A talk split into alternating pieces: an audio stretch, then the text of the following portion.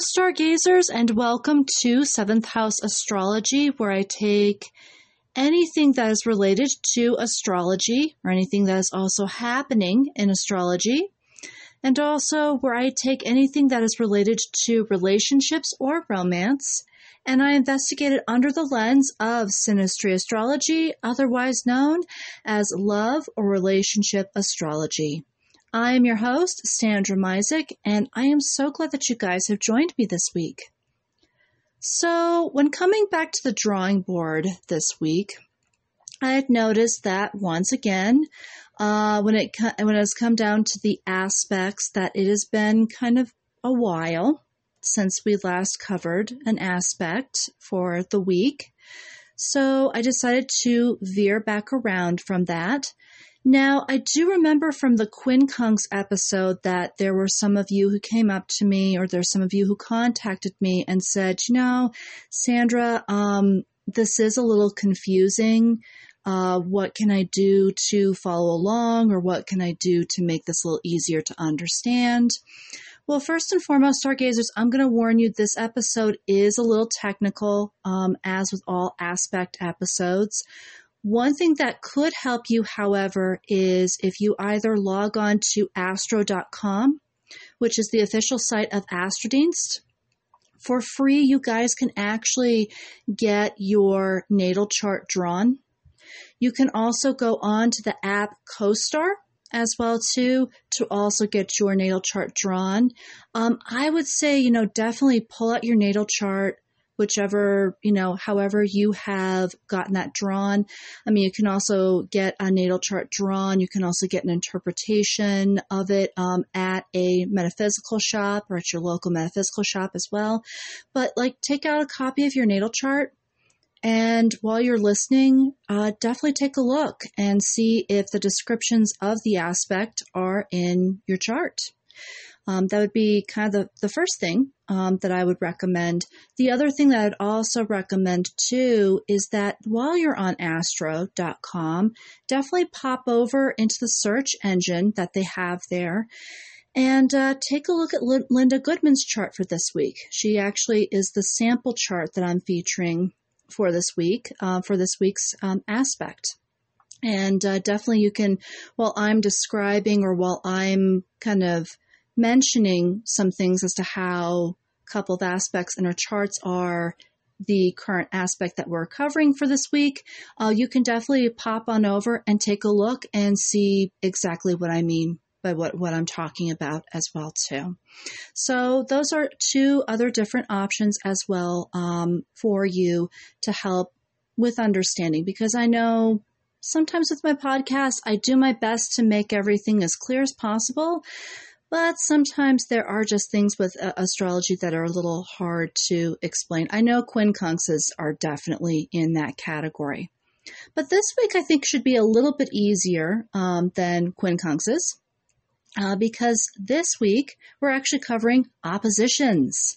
And you guys have probably, when you've heard my other episodes, especially last week's episode, you probably heard me mention this phrase opposition a lot. And I know I've been uh, mentioning this aspect a lot in a lot of uh, previous episodes as well. So today we get to dive right into it and actually explore what exactly it means, not only generally, but also what exactly it means in synastry astrology as well. So without further ado, most the general, so oppositions and what are they? So when we look at general charts of this, I know a lot of astrologers have very little on oppositions because they still see it as a minorly opposed, or not, I don't want to say opposed, but a minorly adversive aspect which means that the planets don't get along, but it's like it's it's not a bit it's not as big of a deal as squares or as quincunxes. But um, as usual, I kind of beg to differ, and I kind of beg to disagree when it comes to oppositions. I feel oppositions are actually really adversive, and you really can experience it if you do have it in your natal chart or just even in a general chart as well too. You know, if you have like a transit where one planet is in op, you know, in opposition with a natal planet, you can definitely feel it. You can feel the effects um, a lot more than I feel you can with squares. And I definitely feel that you, you definitely feel it in synastry with the composite chart. But what are they? Well, so basically, when it comes down to the planets, so if we're looking at their relationships, the planets literally in an opposition are on opposite sides. They're sitting exactly opposite each other on the zodiacal wheel. And their relationship, for me personally, it looks like a high noon at the OK Corral sort of a situation.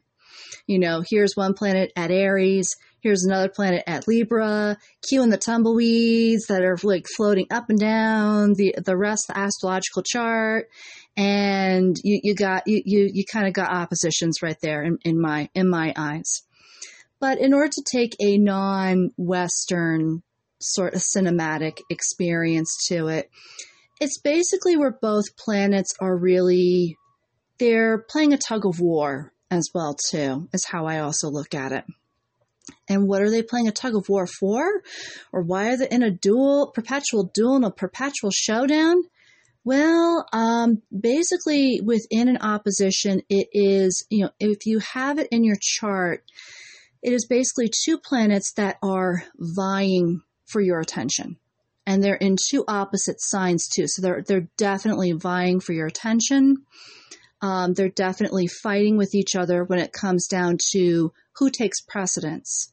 Now, the joke of this, uh, of it all, the, the astrological humor to me of an opposition is while they're in a showdown, while they're vying for your attention and, you know, who gets the most energy, if you try to compartmentalize a opposition, you know, so they can be, so oppositions can be similar to quincunxes um, in the regard that a native who usually has an opposition is really tempted to compartmentalize the two different energies in their lives. And really the joke of it is, is if you compartmentalize and favor one aspect, the other aspect has a nice way of getting you back. Uh, for example, with Linda Goodman's chart, you guys are not familiar with Linda Goodman, great astrologer, by the way. You know, the late and the great Linda Goodman, wonderful astrologer. Author of Sun Signs and of Moon Signs. If you have not checked those guys out, definitely do. Um, it was through moon it was through love signs that i actually learned more about my sun's sign as well as my moon sign and everyone else's signs as well too.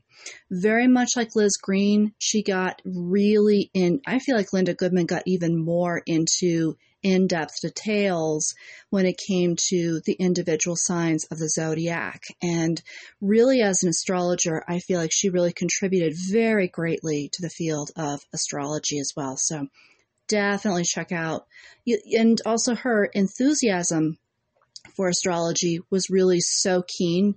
You could actually feel it's very palpable in the pages of her book. It's it's just it's, she's just it's an awesome read. So definitely both are awesome reads. Definitely check her work out um, all the way around. But with Linda Goodman, the late and the great Linda Goodman, she actually had two oppositions in her chart. The one that I will refer to today is basically her sun conjunct Venus was in opposition with her moon. Her Sun and Venus placements were in Aries, her moon was in Libra. So classic opposition here. But um, really, with the opposition, if she were to say favor the her Sun and her Venus sign, so basically, if she were to fa- favor Aries in the situation, and when it came down to astrological content.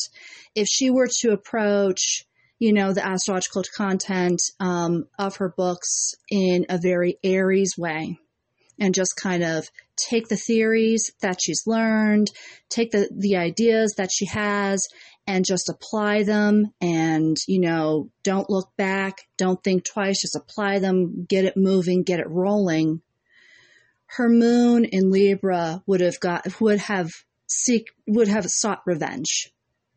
Um, it would have gotten her back in the regard that the you know the same theory probably would have come back to her with you know what this is a great sound theory this is this sounds really awesome but there's not a lot of research so with the the moon in libra that would have been a you know if you had just waited and if you had just researched your content and um, maybe if you had balanced the the content as well too, you found some balance, you kind of thought through it a little bit more. Maybe that theory would have flown, or maybe that that would have you know that would have gone through right away. Same thing if she would have favored her moon sign in Libra. If she would have like taken a theory and would have just stood all the way back did her research, got her facts together, balanced her facts together, really made sure that she got a lot of got a lot of you know as I've mentioned earlier, facts uh, for her theory and kind of waited to produce that theory, then the Aries side would have gotten back at her with the fact that's like, ha, you didn't strike when the coals were hot. And guess what? This, this content, it's stale. So, you know, this is on you type of type of sort of thing. So with when it comes to oppositions, when you do favor one side over the other, which is very tempting, like I said, the other side has a way of kind of like the scorpion's tail and Scorpio has a way of just stinging you, or just has a way of coming right back to you. So, how to handle oppositions? So, you know, in order to before I get into that um, in order to handle oppositions. I know that some of you are thinking it's like, so you mentioned Libra, or Libra and Aries. What are other signs that are in opposition, or is it just Libra and Aries? And that's a good question. So actually, Libra and Aries are not the only signs that are in opposition. If you should have planets in Taurus and Scorpio, that would also be an opposition. If you also have planets in Cancer and Capricorn, another opposition. Leo and Aquarius is another opposition. And last but not least, Virgo and Pisces. Those are grand. Uh, those are that. Those are um, other oppositions as well. And as you can see, if you're looking at chart, all those signs literally lie across from each other on the zodiacal wheel. But uh, when you do have an opposition, like say you do have it in your chart, or say that you are actually there is a transisting planet that's outside a house or outside a sign that's in opposition to another planet in your chart, like your natal planet, your chart, what do you do? You know, if you can't favor one side over the other, you can't compartmentalize. How do you how do you deal with these? How do you deal with the tug of war inside yourself? Well, um, one thing that I always recommend with oppositions is always that you know every sign that's opposed to each other. And I actually had forgotten in my list of oppositions, Gemini and Sagittarius are in there as well. They're also oppositions. But anyway, when there are signs that are opposed to each other, as much as they are different in their energies, they're all, they also have some similarities.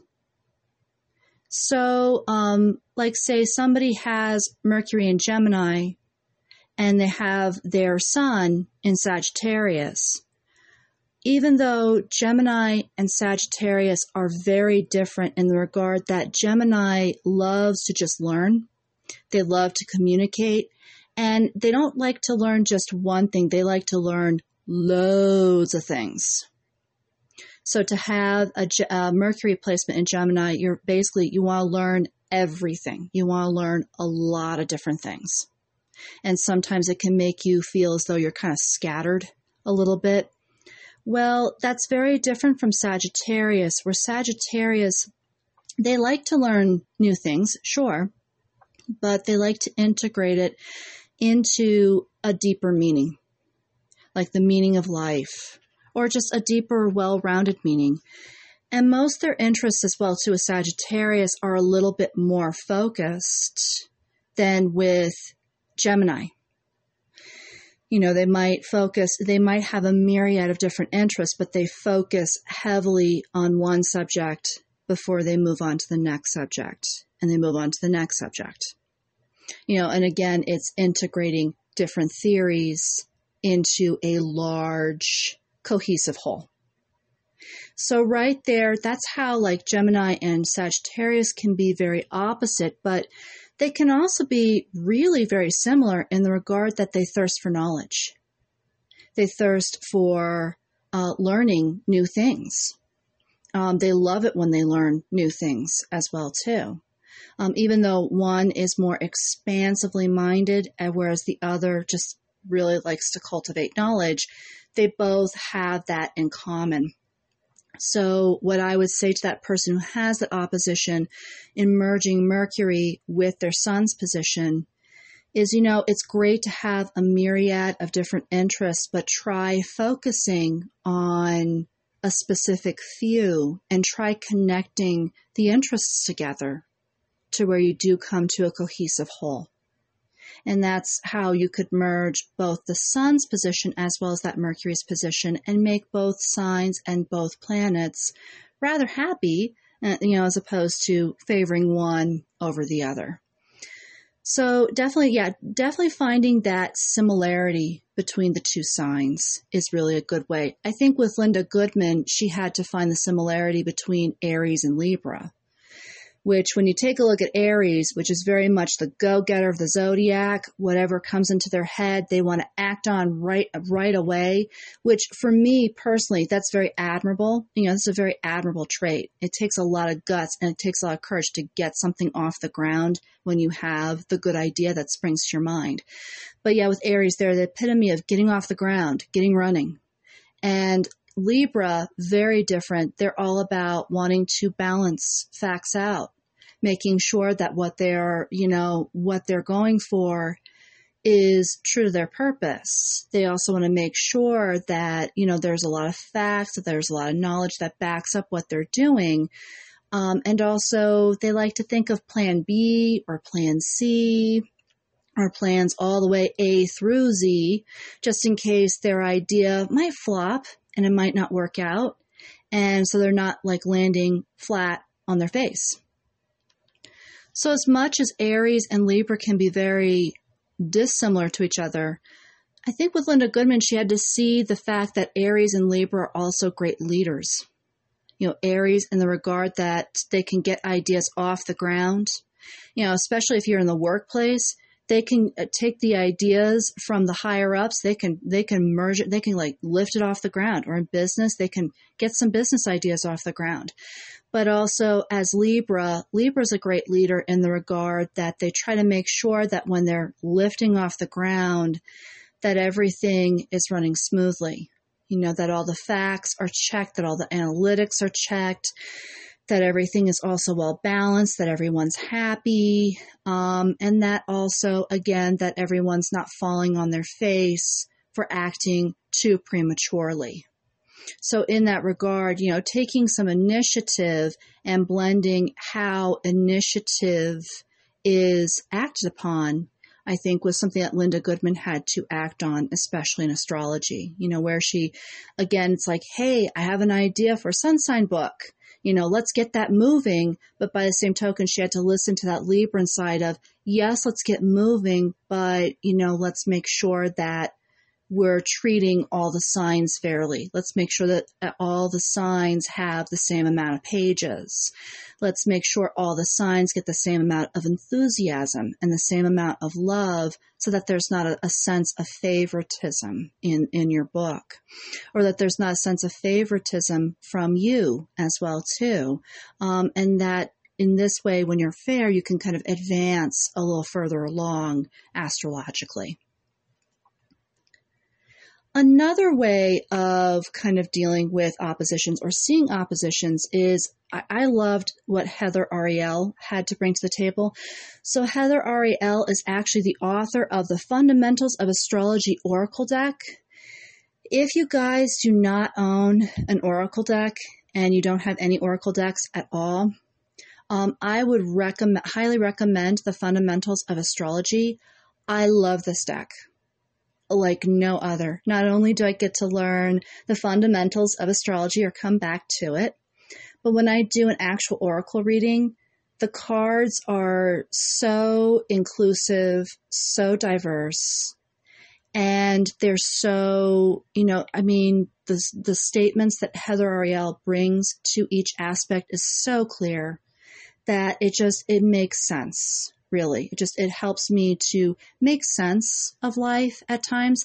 There have been times where I've actually even held a card or placed a card next to my nightstand, um, next to my bed, um, in order to reflect more on it um, for the week or for the day. But it is it's a wonderful deck. I love it.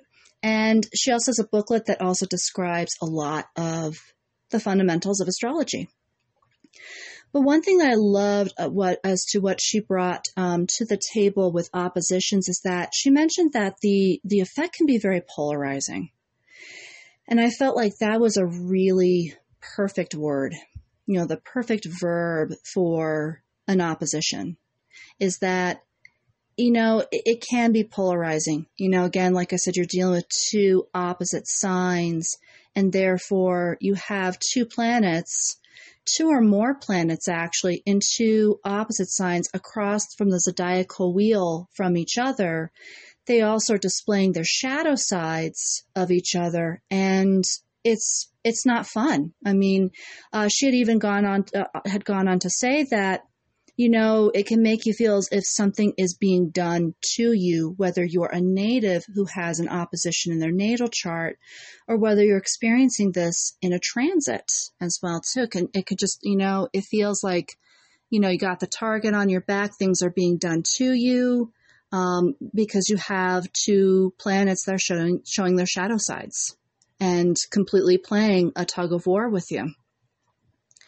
And then I thought the third point that she had made was really very awesome in the regards of, of reconciliation with an opposition. Because um, the main goal with oppositions is, you know, if you are, if you have this in your natal chart, the one main goal is to resolve the opposition in order to grow. This is also the case when you do have it in any chart as well too. You know, if you have it as a transit, um, I also think too in the synastry chart, as we will come to see here in just a moment, um, this aspect, you know, kind of actually overcoming the adversive aspect is a way to make you more mature, as opposed to being stuck in immature or less evolved ways. Especially when it comes down to the two planets that are opposed to each other as well.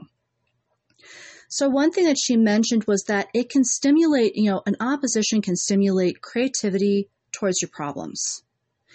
So I actually experienced this. And for those of you who have been listening to my podcast quite frequently, you guys would um, know which opposition I'm talking about.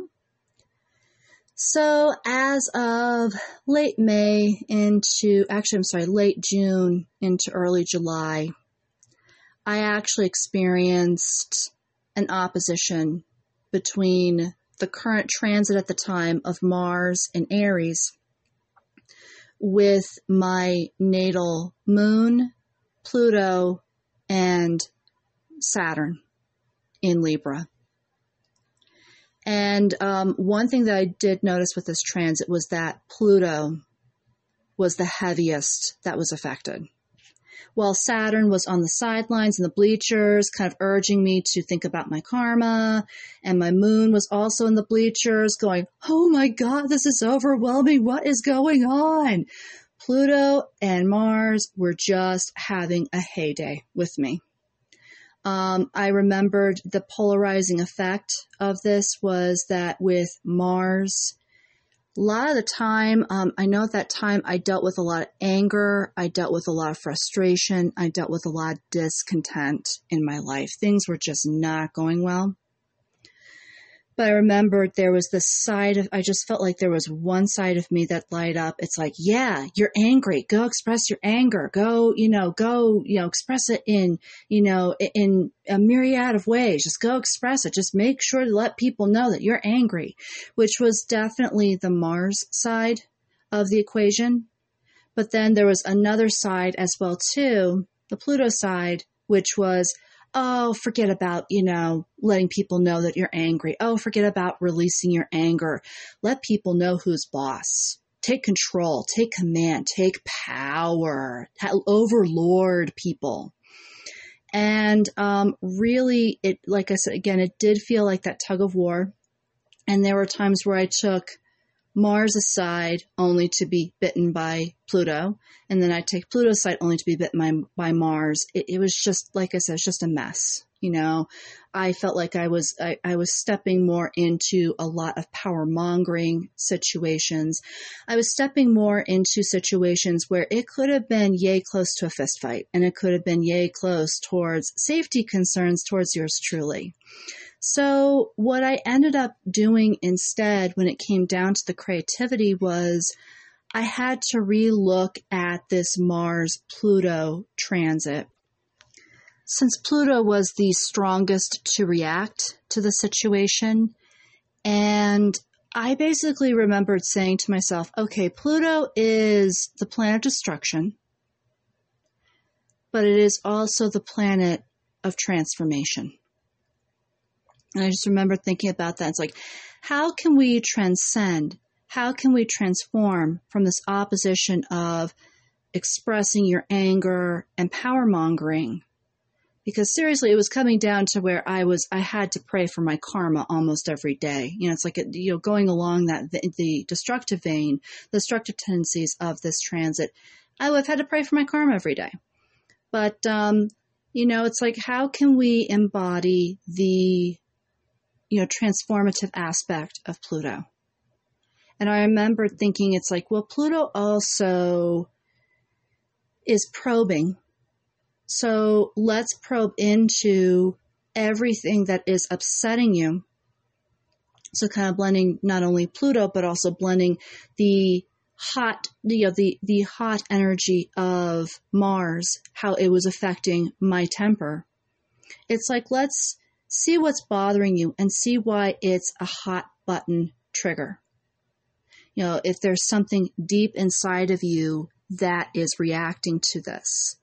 And let's see how we can kind of piece this together from there. You know, see what it is and see if we can actually heal that wound. See if we can kind of resolve the differences. So it's not ending up in violence or fistfights or just violent a spew of words is really what it kind of came out with me. And really, when I actually started approaching everything that way, um, I particularly remember that there was an empty lot near my house where people, there was, it was starting to be reconstructed.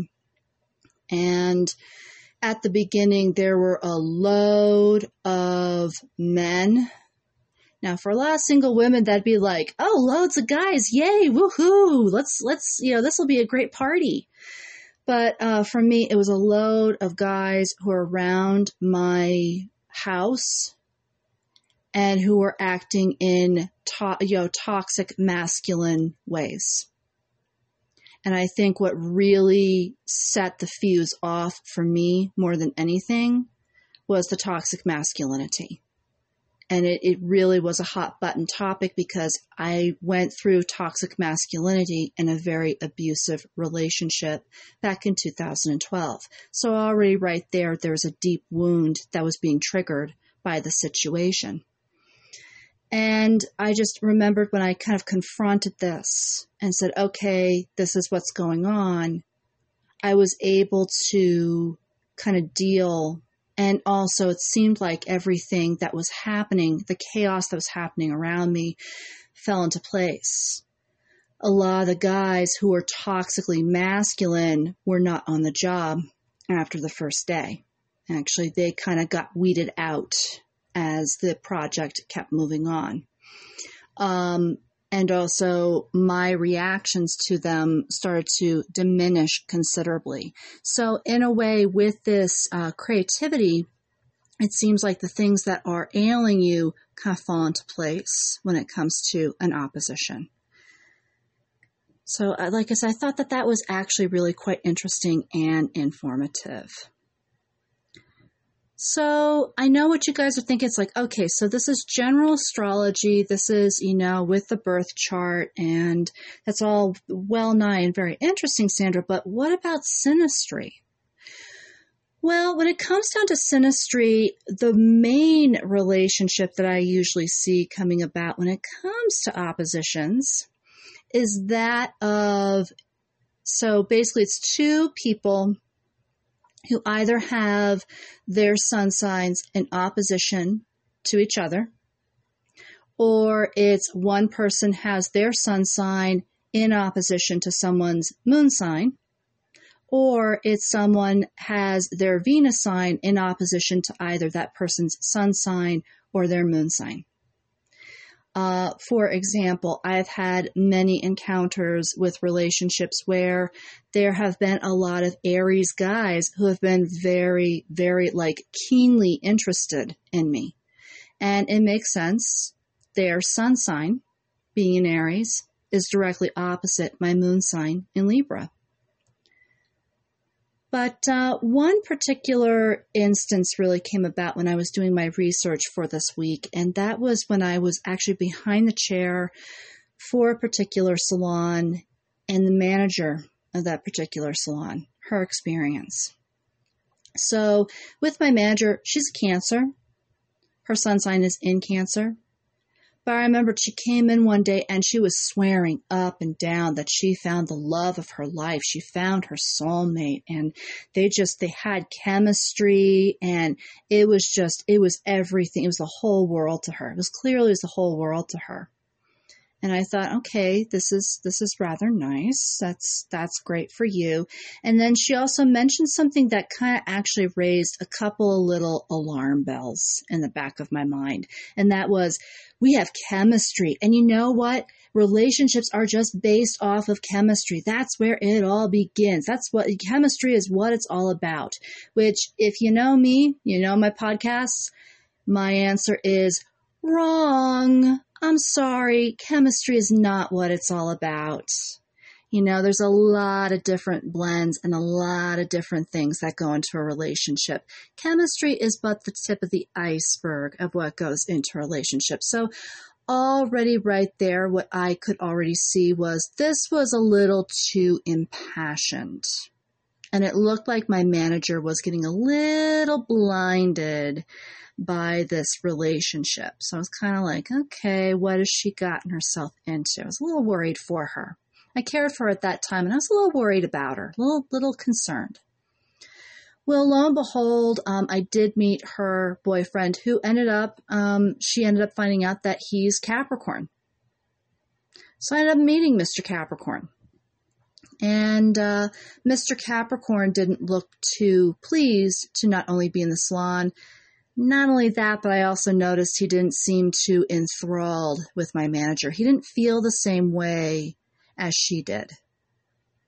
And um, one other complaint that came up when she was dating him, and unfortunately, so if you guys are Capricorns out there, do not take this too personally because this happens with some Capricorns, but not all of you. So, so please, you know, don't don't get too angry with me about this, but um, one thing I do notice with Capricorns when it comes to relationships, because they're so focused on their goals, which is admirable. I love the fact that you guys do. If you guys are Capricorns, all, to all those Capricorns out there, I love the fact that you guys are focused on your dreams, your goals, and that you know exactly how to get from point A to point point B.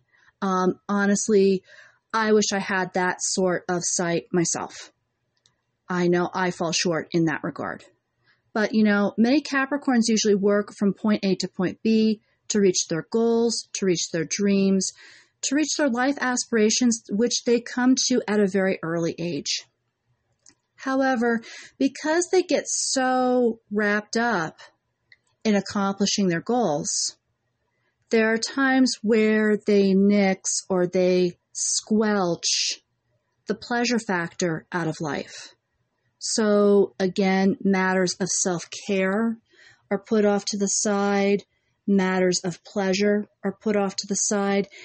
Anything that's pleasurable or pleasing to the mind, the body, or the heart and the soul are usually kind of put off to the side for Capricorn. And this guy was no different with this regard. So, what usually ends up happening with Capricorns when they enter a relationship, relationships are very committed oriented, just like a relationship to a career, a relationship to a goal or a dream. So, what ends up happening is that they usually kind of play the field a little bit, or if they're married, they do. There are Capricorns who are prone to having affairs just because, again, that pleasure principle is so stifled. That's how they meet it. You know, whenever anything is stifled, you always meet it, but sometimes in not the most appropriate ways. This guy was no different. In fact, while he was dating my manager, he was actually seeing a lot like 10 different other women on the side. And also, what ended up also resulting was that the breakup happened because he found another great ideal mate, and my manager was not it. And let's just say my manager was not taking to that too well. She had a lot of preconceived notions. But I mentioned this example because that is a classic oppositional relationship right at play. You have kind of like with my manager, inst- she was probably instantly attracted to this guy. Like it was, it was a no brainer. She kept mentioning chemistry, you know, probably instantly attracted to him, but always an oppositional relationship. Whereas one person is really attracted, the other person might be lukewarm about the, about the individual. It's very rare in an oppositional relationship that you get both people on board. Um, it's just it's just kind of it, it's it's interesting how that happens. Um, and you know, as they always say, opposites attract. You're attracted to this person because of the oppositional relationship. With my manager, she wanted to be very nurturing. She wanted to be nurtured in return. This guy was just the opposite of her. He was very independent. He was very work oriented and he was also not very much into commitment if he was seeing 10 different women on the side. Sorry, I just have to call it out. You're not into commitment if you're doing that. Um, it kind of tells me you're commitment phobic if you're doing that. So again, those opposites definitely were attracting.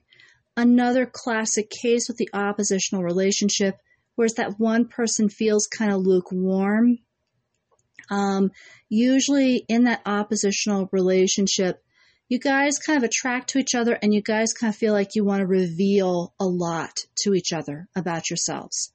And the more that you reveal, the more that you see that you're very different, that you're, you're opposite. You're very different from each other. And that lukewarm mentality, that lukewarm feeling can come about with, oh, gee, we're not exactly alike. Oh, gee, we're not very similar. I don't think I like you anymore, which can definitely be in effect with an oppositional relationship. The other things that are in effect with an oppositional relationship is that, again, with being very heavily attracted to each other, the chemistry obviously feels like it is there. You're attracted to somebody who is the opposite of you, so they seem like they're just really irresistible you know, for some reason, the opposites of ourselves just seem to be just insanely irresistible. So it feels like chemistry is through the roof when it comes to this relationship. But what inevitably ends up happening, unfortunately, is that when the oppositions are not dealt with in the relationship, as was the case with my manager, again, you end up breaking up because of your differences of terms.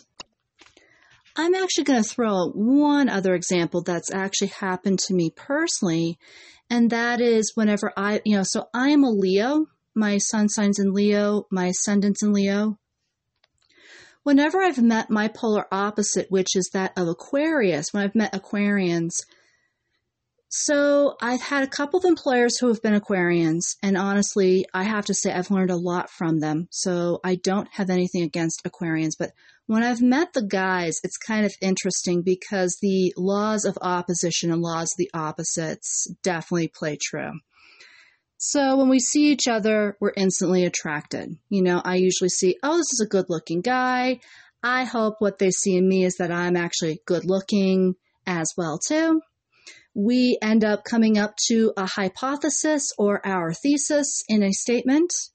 Um, and we kind of see that we're both on a similar vein. But then once we back up our thesis statements, that's where we are absolutely at that that's actually most of the time I've been fortunate to see that we're both repelled by each other.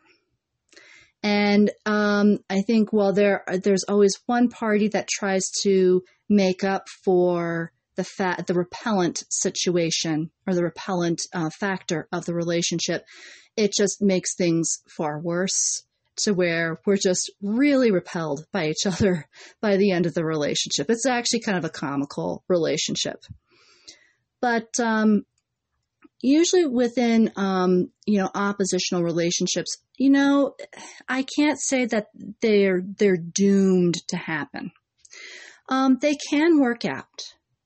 Uh, definitely, and especially, I mean, if like say you find yourself where like a Venus position is opposite someone's sun, or a Venus position is opposite somebody's moon as well too. I think that you do have a greater chance of making this relationship work out.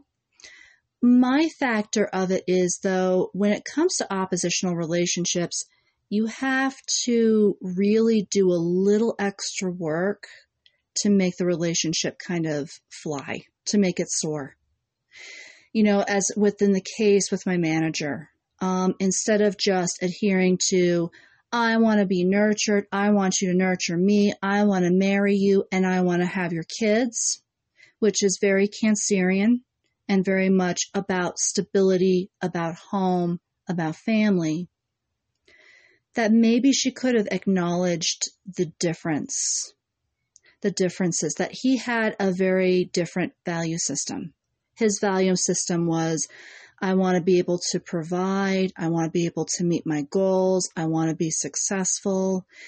If I should have a family, I want to be able to provide for my family and I want to be able to provide for my partner as well too. Um, so I mean, that's where the two differences could have related, but he had a difference of opinion if he was seeing 10 other women on the side. So instead of expecting him to drop his cheating ways or worse. Actually, my manager did the worst thing that's possible. I think this guy moved on and he was seeing another woman. And my manager literally got, somehow she got the phone number of this other lady and literally cussed her out and told her to basically get away from her man, which soon resulted in him taking away his key to his apartment that she had on her keychain and fully breaking it off. So, I mean, in a rela- in an oppositional relationship, obviously to expect the other person to change is going to be futile because that person is who they happen to be who they are, you know, in their opposites. Instead, what really should, what, uh, what I really feel should happen in an oppositional relationship to make this work out is to accept the opposite, to accept the difference in that other person. If that other person feels like they want to play the field, maybe um, instead of expecting him to drop his cheating ways and forcing him and coercing him almost to drop his cheating ways, I would say the best way to respect that opposition is to actually respect that he has different values and to just accept that he has different values. Then maybe um, this is not, you know, this is not a relation, you know, like obviously chemistry is not um, going to work in the situation. Maybe he's not as interested in you. And maybe to not only accept that, but also find a way in your heart to respect that. And I find the same to be true in the other, you know, situation too. Like, um, I felt like this guy could have really respected my manager a little bit in her concerns and really could have met her concern, really could have said something like, you know, you want something, you want a, you know, very committed relationship. I can't provide that to you. I'm very sorry. You know, stating something instead of just seeing 10 women behind her back. So again, I feel like in, in the oppositional relationship, definitely respecting each other's differences, I think is going to be key. And not only that, but integrating differences. I know when I have had um, Aquarians for bosses in the past, whereas usually they are very verbose, they state things as they feel it, they are not reserved as I am. Um, normally, I have come to you know accept that and respect that, and I like their you know I always like their upfront honesty, but I've come to respect the way that they come about their honesty which is very opposed to mine. Um, you know, my way is I may, I'll disagree with you, but I'll disagree with you quietly. Whereas an Aquarian's way, if they disagree with you, they'll flat out state that, that they disagree with you right up to your face. And then they'll also back it up with a lot of fact, and then they'll back it up with a lot of logic to where you know where they stand by the end of the night. Uh, they're very like Sagittarius in that regard. But um, in that in that sense with the employers, I had to just accept that their way of honesty was very different from mine. And that, you know, really just kind of accept them for who they were. You know, I think I remembered one manager had told me, or one of my bosses had told me, it's like, you know what, I'm bitter. I'm not very calm. You are. That's just the way that, that's just the way that things are working right now. And, you know, I was able to just kind of accept that into my life, kind of accept that as being a part of our working relationship. That, you know, this person was very upfront, they're very honest, they, you know, really kind of express whatever was on their mind and really finding ways to appreciate that as well too. I was also very hopeful that they were willing to appreciate that there are times where I could be honest, even though was, there was a little more of a roundabout way of how I'm honest. Um, even though I'm not in one to just express my mind, um, I wish I could in hindsight, but I'm not one to express my mind. I, I usually kind of halter and kind of falter because I'm afraid of how other people would react, or I'm a little too afraid of um, people's reactions. But you know, as I, I wanted to always hope that they could, they accepted that of me, that I was a little more quieter, but yet I could still get to the same amounts of honesty that they had as well but really accepting each other's opposites, I think, and in, incorporating that into the relationship is really key and tantamount with an oppositional relationship. I think the other thing too is to see how you guys are similar in the relationship. Um, nine times out of ten with oppositional relationships, a lot of people are usually very blind to, you know, they're just really blindly attracted to the opposite that they fail to see who this person is underneath, so how they're different, but also how they're similar. You know, when they find those differences, there are also those similarities. You know, such as the case with Cancer and Capricorn, um, they're both very security oriented, even though they go about it in different ways. You know, since both persons, since both my manager and her boyfriend had security aims, you know, they're kind of aiming for the same thing maybe they could have delved into it before getting into the chemistry and the sex and the passion of the full relationship. They could have taken some time on a date to kind of dive into what security meant for them and how to really blend that into the relationship or how, you know, what it meant to them and also how it might have been different, but how to like blend those similarities into the relationship even though there might be some subtle differences in there. And then, of course, the third thing that I usually find with oppositional relationships, of course, that blind attraction. And of course, you know, my usual recommendation with blind attraction step back, get some air, see what's really going on. And really, again, it's just, it's, it's an oppositions, op, you know, opposites are attracting. However, opposites can equally repel. Um, whenever you keep the opposites can equally repel in mind, I think that can help to quell the passion, the chemistry, all these souped up emotions that are coming up to the surface when it comes down to this, the relationship of it all. Also, I would also say if somebody is lukewarm in the relationship, give that person some space. Now, again, you're probably thinking, oh my God, oppositional relationships, that means that's a doomed relationship. But no, actually, it isn't because um, Jung had actually theorized that whenever there are oppositions in the natal charts or in the synastry charts of both people, that's actually marriage material. And Sofia Vergara, as well as Joe Manganiello, have proven that to be true. He's Capricorn, she's Cancer. And they still, as far as I know, they still have a very happy relationship.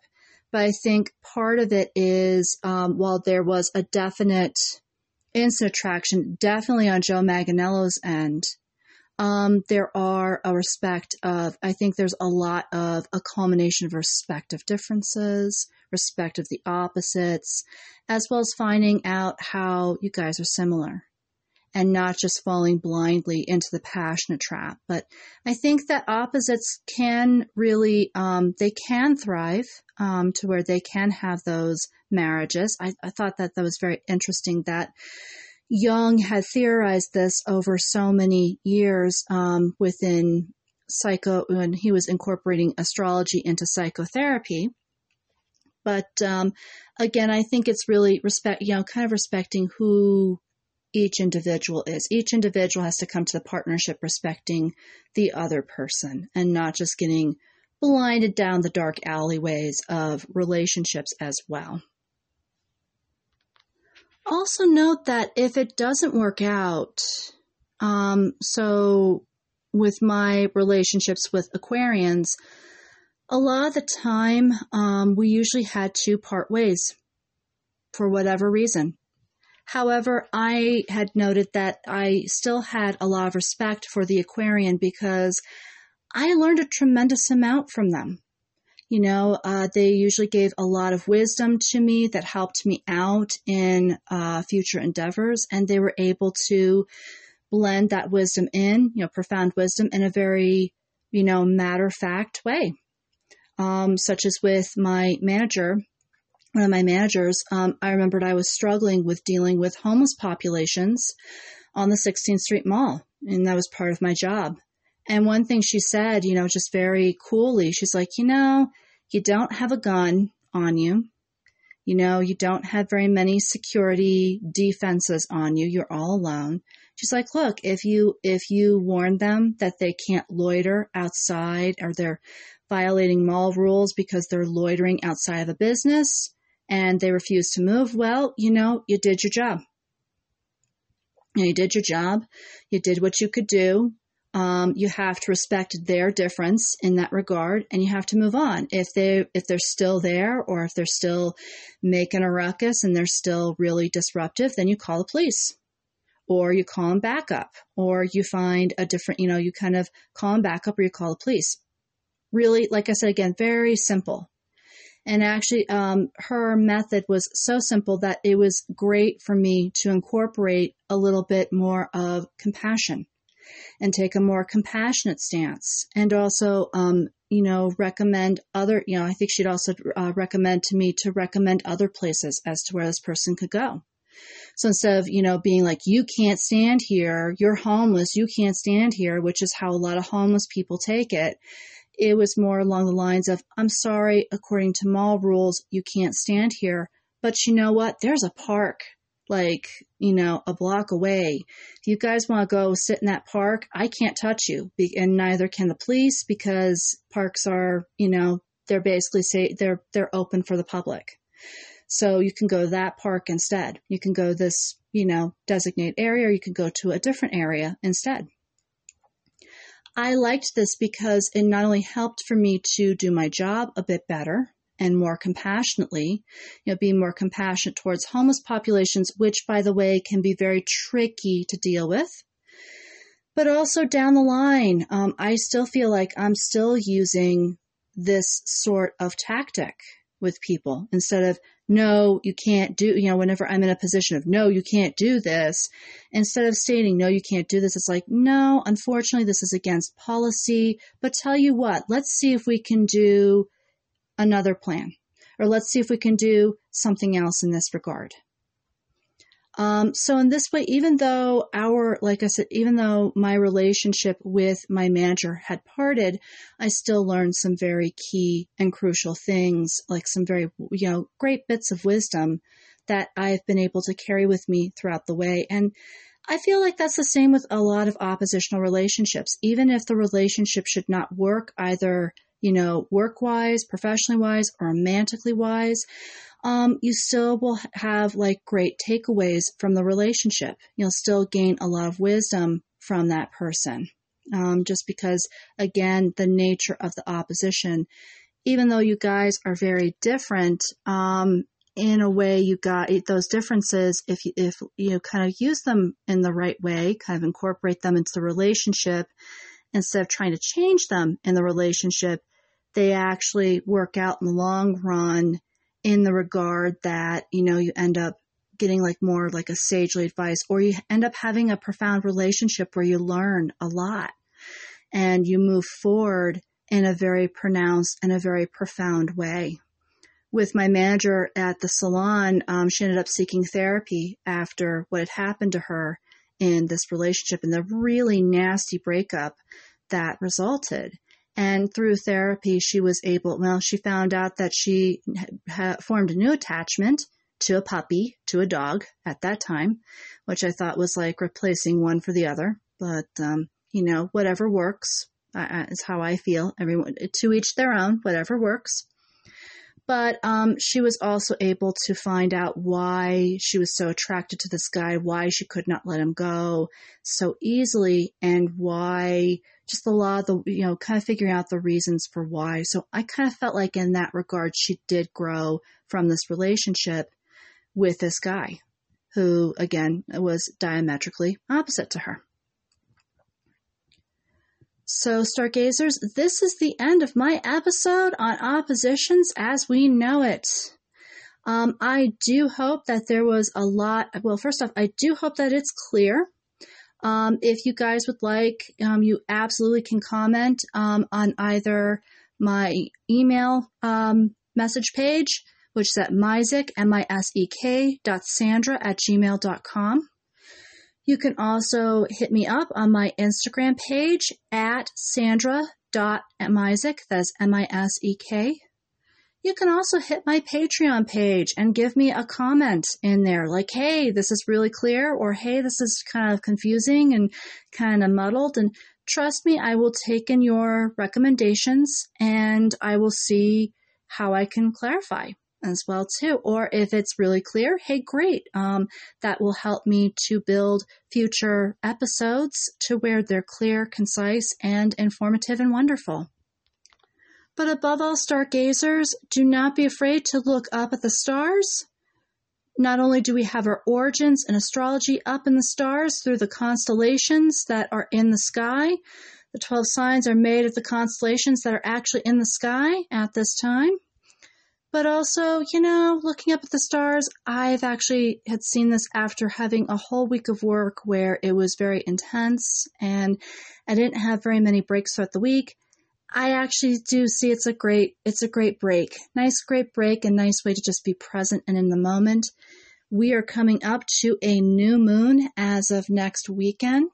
So that will be really kind of nice. It's actually kind of interesting to see the moon wane at this time. But above all, stargazers, between now and this next episode, so now and next week, I do hope that you guys are doing well, especially with Uranus conjunct Mars. Um, a lot of reckless behavior going on right now, I must say. But uh, I do hope that I find you well. I do hope that you are well. And between now and next week, as always, be well, and I will see you then.